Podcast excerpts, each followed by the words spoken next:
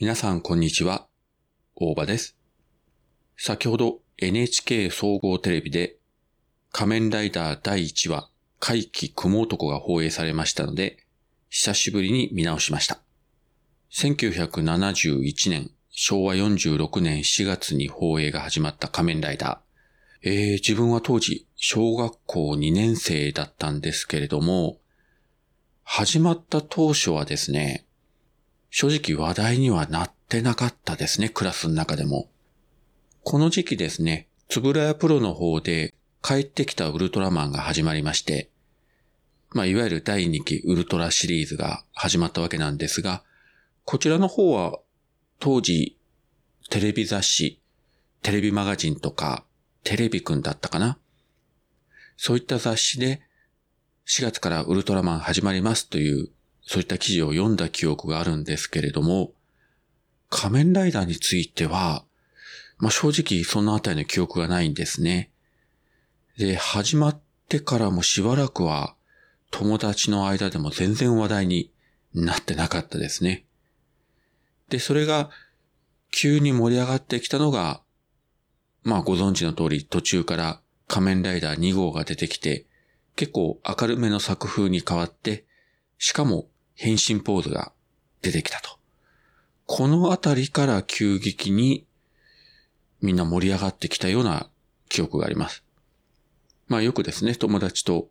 仮面ライダーごっこやってたんですが、まあみんな変身ポーズをやりたがると。えー、仮面ライダーが何人もいるみたいなね。そりゃ、ショッカーの怪人とか戦闘員になりたい奴はいませんよね。みんな仮面ライダーになりたがるわけなんですが、まあそういった時に変身ポーズがあるというのは非常に、こう、ごっこ遊びをやるときにやりやすいと。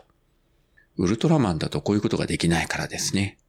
で、もう一つブームになったのが、ご存知、えー、ライダースナック。あの中に入ってるその仮面ライダーカードの争奪戦というか、そして、えー、うまく当たりが出れば、えー、そのカードを収めるカードアルバムがもらえるとね。もうそういった形でみんな買いまくってですね。で、中のカードだけ抜いて、えー、食べないスナックを捨ててしまう。なんかうちの近所の広場のこう隅っこの方でも捨てられたライダースナックの山を見たことがありましたね。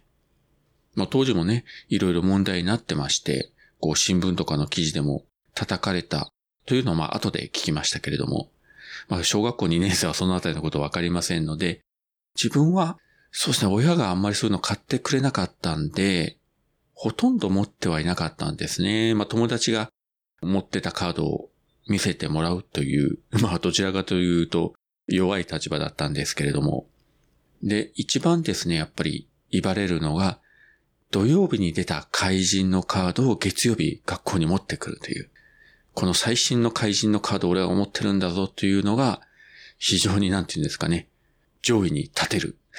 なんかそんな感じでしたよね。まあそういった仮面ライダーなんですけれども、だいたい2年放送が続いて、その後 V3、X、Amazon、ストロンガーとこう続いていくんですけれども、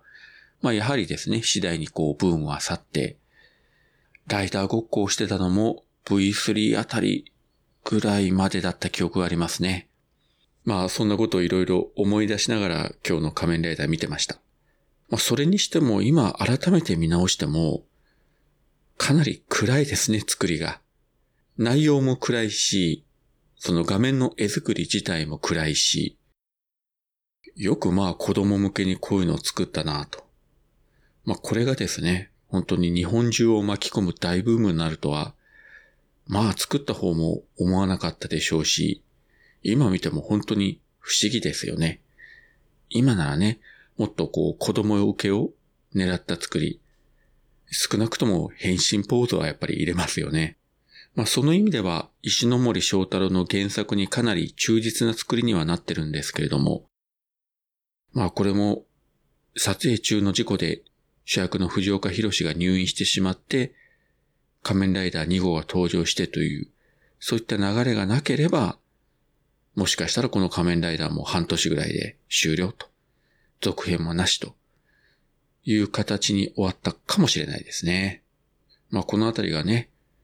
本当にこう歴史の不思議というか、何がどうなるかわからないなということを